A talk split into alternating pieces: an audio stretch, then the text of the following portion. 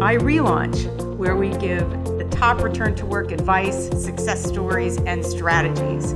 This is Carol Fishman Cohen, CEO of iRelaunch, and I've been looking forward to this podcast session for a while because my guest today is Vivian Steir Rabin, who's the managing principal of VSR Advisors. But most importantly, to me and to all of us, Vivian uh, and I co authored Back on the Career Track together, which came out way back in 2007. And we co founded iRelaunch together. And we're co founders for many years until Vivian retired from her iRelaunch role in 2014 and focused solely on her executive search business. Welcome, Vivian. Thank you, Carol. This is really great to be on this podcast with you. A wonderful reunion. Yes, um, I, we're just, I think, both really enjoying this. Um, we are in touch uh, on a fairly regular basis, but this is just uh, extra fun to to um, be recording this together. So the what first I wanted to talk about with with Vivian uh, about her uh, background as a relauncher. So Vivian, of course, is a relauncher herself. Uh, originally, um, it was her idea to collect relaunch success stories and write a book about people who had successfully transitioned back to work after uh, years of being on career break. And I was one of her interviewees uh, for that original concept. And ultimately, we ended up co authoring the book. But Vivian started, as, as I did, experiencing the whole transition herself. So, Viv, can you walk through uh, your relaunch story briefly? Sure. So, um, very briefly, with the early work background, after business school, I worked at Lehman Brothers, of all places. In fact, Carol and I used to joke that we both worked for now now defunct financial services firms. Hopefully, no reflection on us.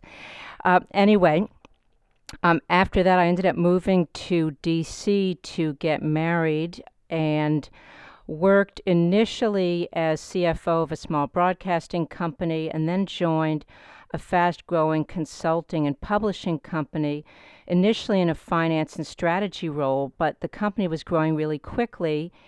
And the CEO asked me if I would sort of take over recruiting and HR because they basically had no processes and they you know didn't really know what they were doing and and they needed someone to manage that area and it turned out to be a great fit. I loved it more than any of my prior finance jobs, and that ended up propelling me where I ultimately went in the future.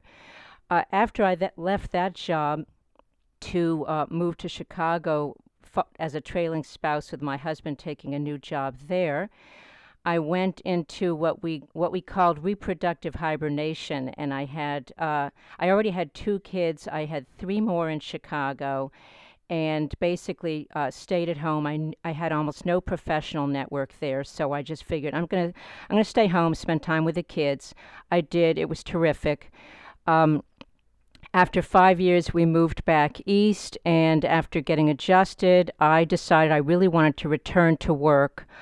But I had been out of the full time workforce for seven years. I felt completely disconnected really nervous about the prospect of how I was going to find work. I definitely decided I wanted to go back into the recruiting and HR area rather than finance, even though I had worked longer in finance, um, because I really liked the recruiting and HR area. This was back around 2000. Um, I think we had had the uh, the dot com buster. It was around that time we had had 9/11. It was not the greatest time to be looking for work.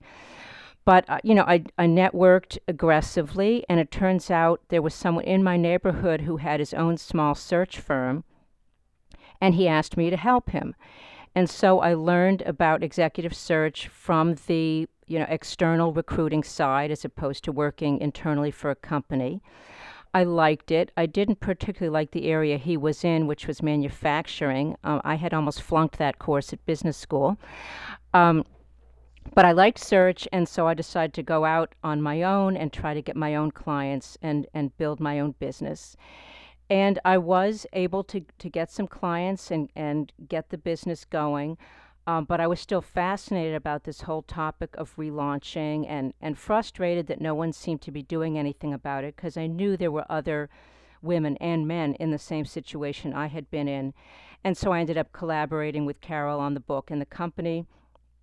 I kept VSR advisors going all through that time. I had recruited one colleague to work with me uh, in about 2004, I believe. Uh, she was also a relauncher. She had been my father's banker years before. And I'm telling you, those personal referrals, it's amazing. And she and I are still together. Uh, and so she's worked with me all these years. And then I brought on another team member in 2015 and it's been going very well the last couple of years that I've you know been out uh, focusing solely on this business now. That's great. I think it's the most amazing, inspiring story. And I love that you have hired relaunchers as your business has grown. Uh, and I've always, always loved reproductive hibernation. I just think it's one of the best descriptors ever. so I'm so glad you mentioned that. Um, so, one of the things that you and I had talked about in terms of um, messages that of importance uh, that we wanted to cover today was uh, describing executive search and staffing firms. There's a lot of mystery around uh, those businesses, and I think people say those words, but they don't necessarily understand for example, what an executive search professional does. And I wanted to know if you can walk us through it a little bit, um, and then we can uh, go from there in more detail. Sure.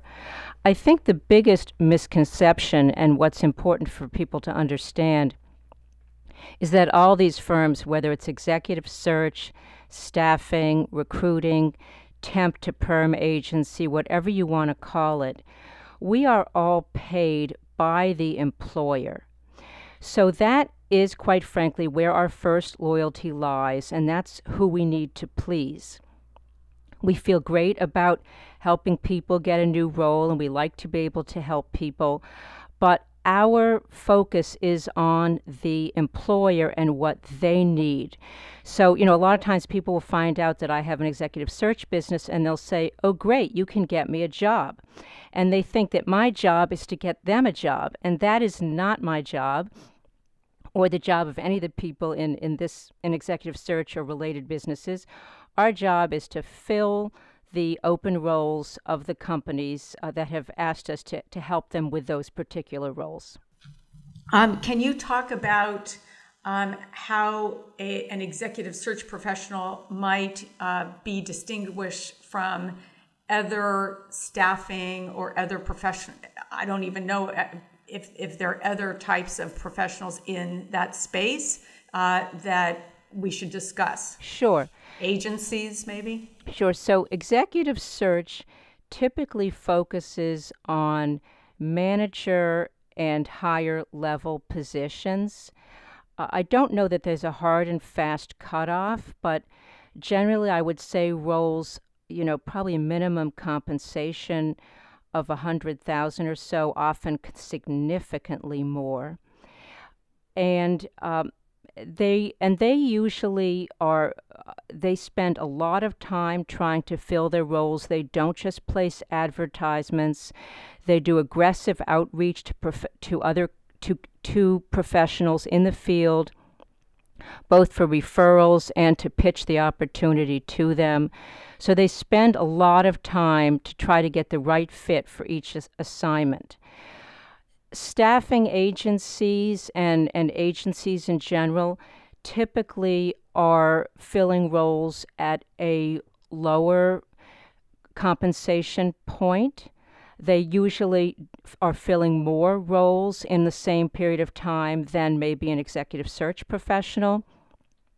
And they're usually filling roles that are more generalist in nature, uh, where they're not looking for an exact match in terms of a specific skill set, and uh, a, a lot of people could be a potential fit for the role that they're recruiting for. Can you um, give an example of the kind of executive search assignment that you might be working on, uh, and maybe an example of the a, a, a an actual assignment that you think a staffing firm might get. Sure, and and again, there can be some overlap. So, for example, now. And and I'm going to mention these in particular because actually, there's actually a relauncher angle on on both of them, which is terrific. Uh, I'm I'm looking for an HR manager for a small real estate company. It's a generalist role. I think this client could potentially have gone to a staffing firm for this role, but because I've filled other roles for them, they I they know I know their company well. They know I'll know the types of people who will fit in their company, and so they decided to give it to me to to fill. Uh, and and actually, it it has occurred to me that a relauncher could potentially be a good fit here. I don't think they would be that concerned if someone hadn't worked for you know a few years. I mean, I don't think you know they'd have to obviously have s- some updated basic computer skills and so on, but there's not a lot of important updated technical knowledge for this person to know it's really about fit, and there could be some, you know, bright former HR generalists out there who who could be a good fit for this role. Uh, another role that I'm recruiting for now, which is pretty sp- specialized, is a real estate transaction attorney in the Washington, D.C. area. They are looking for very specific experience. They need to have handled transactions across the spectrum in real estate purchases, sales, financings, mezzanine debt loans, really a broad spectrum. But they actually would also be open to someone who has taken a break uh, because they know there's some great people who may have done that. And again, it's not so much about the most up to date technical knowledge. If they've done those transactions, and they're willing to work hard because it's still, you know, very much a full time role, uh, they could be right for this company. Mm-hmm. Very helpful to, to have those actual uh, descriptions. Um, so, are you ever approached by relaunchers who um, ask you to help them in some way? And can you talk about ways that you can help them? And I know you mentioned that um, you you can't help a person get a job, um, but there might be some other ways that you could be helpful, or are all of those inquiries not appropriate? Sure. So, what is helpful is when someone approaches an executive recruiter, and ideally it's someone that you've been introduced to or have some kind of a connection. I, I have to admit, I get a lot of people just writing me cold. And unless I see something in their background that makes me think I'm likely to want to talk to them in the next year or so. I don't typically respond to them. So, but if someone writes to me having mentioned someone that I know, for, for example, what happens a fair amount of time is somebody that I've placed successfully will refer a friend. So that person I do make an effort to have at least a conversation with. I typically do not necessarily have a role that's right for them at that time, but I will make suggestions to them, for example, on their LinkedIn profile, on their resume. I may suggest companies that I think are good for them to keep an eye on, you know, to follow on LinkedIn or to get registered on their career portal if it were a relauncher and if it was someone that I had again a close relationship with or someone had referred me and asked me you know really to be helpful i might offer to do a quick mock interview with them so so there are ways that pro- search professionals can be helpful. And also one thing to really get on the good side of someone is to offer to make referrals to them. So you know, even though you're a relauncher and you're not currently working, you know a lot of professionals, your your neighbors, your your spouse and their friends, and you could end up making a referral that would be helpful to a recruiter and of course that would endear you to them and want and make them want to help you when they can. Mm-hmm.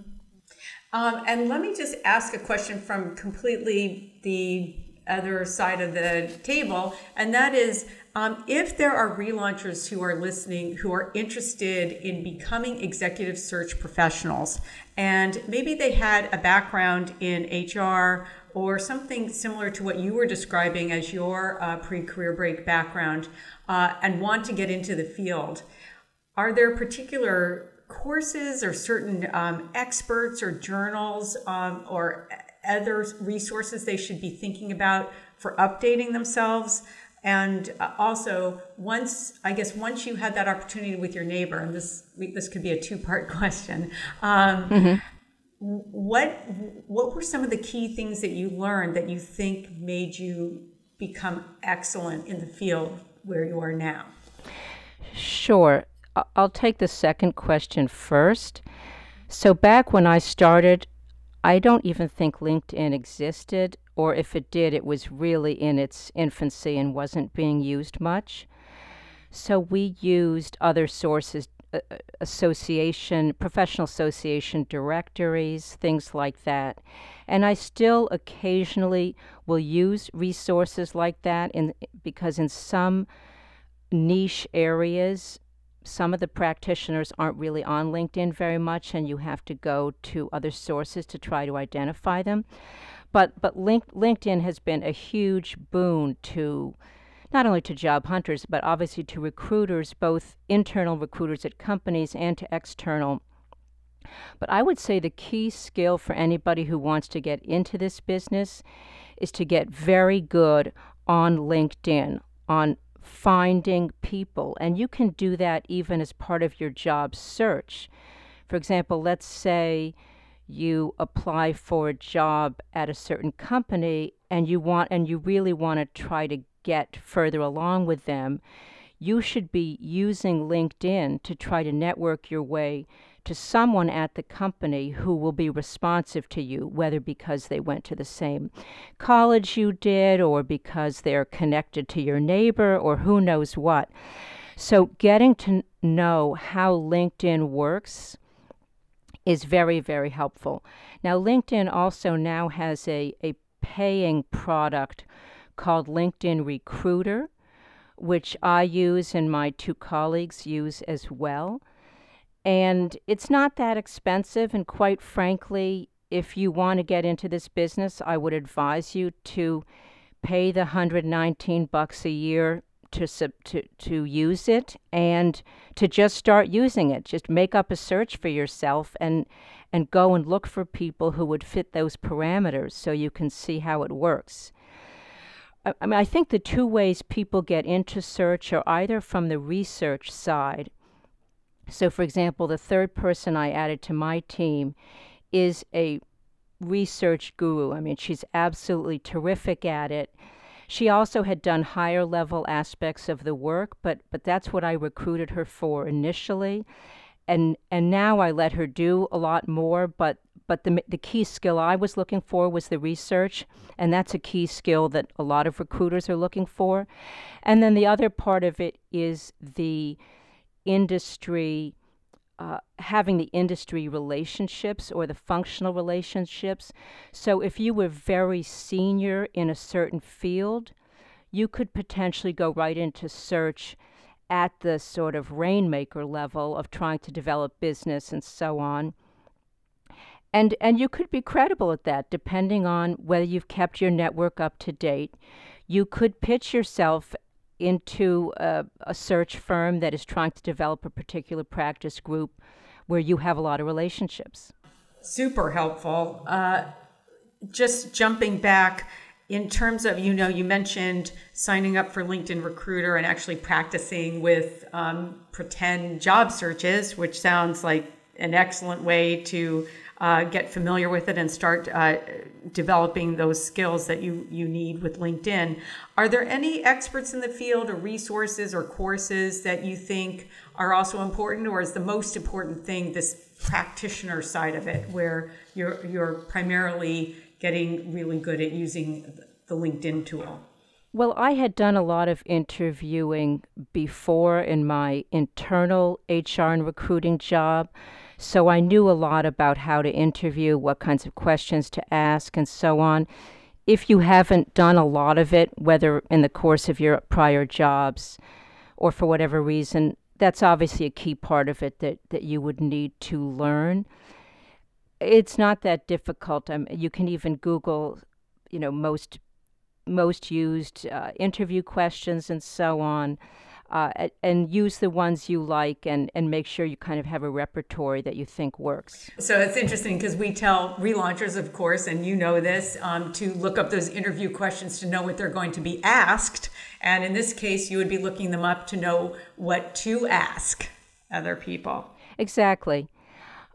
But really, it often comes from the job description. So I would definitely encourage when when relaunchers are interviewing to go back to that job description because the recruiter and even the hiring manager will be using that as a guide to tell them what they should be asking you about. From a skills vetting perspective, they're going to be asking you to describe how you did certain projects that drew upon those skills. And then from a cultural fit perspective, they might ask you about what kind of environments you've been in and hopefully you've been in environments like theirs and were and can project comfort with that kind of environment you're getting into an area here where I, would be interested in your advice for relaunchers in terms of how they present themselves uh, initially over the phone, because I'm guessing that's uh, how you first contact people. Even though you're working primarily with people who did not take a career break, I'm just wondering if there is something about the way they present themselves over the phone, one way or the other, um, that makes them rise to the top in terms of being a more compelling candidate, or are you do you already have uh, are you positively uh, predisposed to them uh, before you even get on the phone because they have very specific expertise? It's usually the latter. I'm I usually don't get on the phone with anybody until I've looked at their resume and their LinkedIn and I feel like they have enough of the skill set that there's a potential fit here. And for some jobs, the break might not be a showstopper. For others, it, it could be. And uh, no matter how great the experience was before, I know my clients well enough, and certain clients or certain groups within the clients are just not going to be comfortable with that.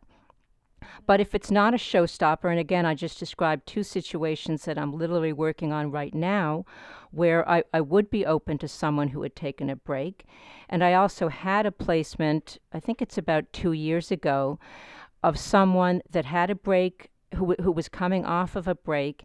And it was interesting when I got into the phone interview with her, I could tell she was really trying to mask it and was not being very open with me. And I said to her quite frankly, uh, Lisa, your your story just isn't adding up. You you know you had this great career going, and all of a sudden you're telling me you just decided you wanted to downshift and do a little consulting here and there. This just isn't making sense to me. And she said, Okay, well, actually, I had a health issue. And I said, Okay, that's fine. But, you know, I'm glad you told me. My client is going to want to understand why you sort of disappeared for a little bit. But it, it's much better that you told me because otherwise things just were not adding up. So, uh, in fact, she w- ended up being the best candidate for that particular job, and she got the job. We were very open about the fact that she'd had a health issue. It was behind her. She'd taken as much time as she needed to completely heal. And she was terrific, and she's doing well in the role. Mm, that's a great story to hear because I know people that have health issues have exactly that uh, dilemma about whether to disclose, how much to disclose, and whether it's going to affect their candidacy. So it's great to hear a success story for uh, about someone who took a career break for that reason.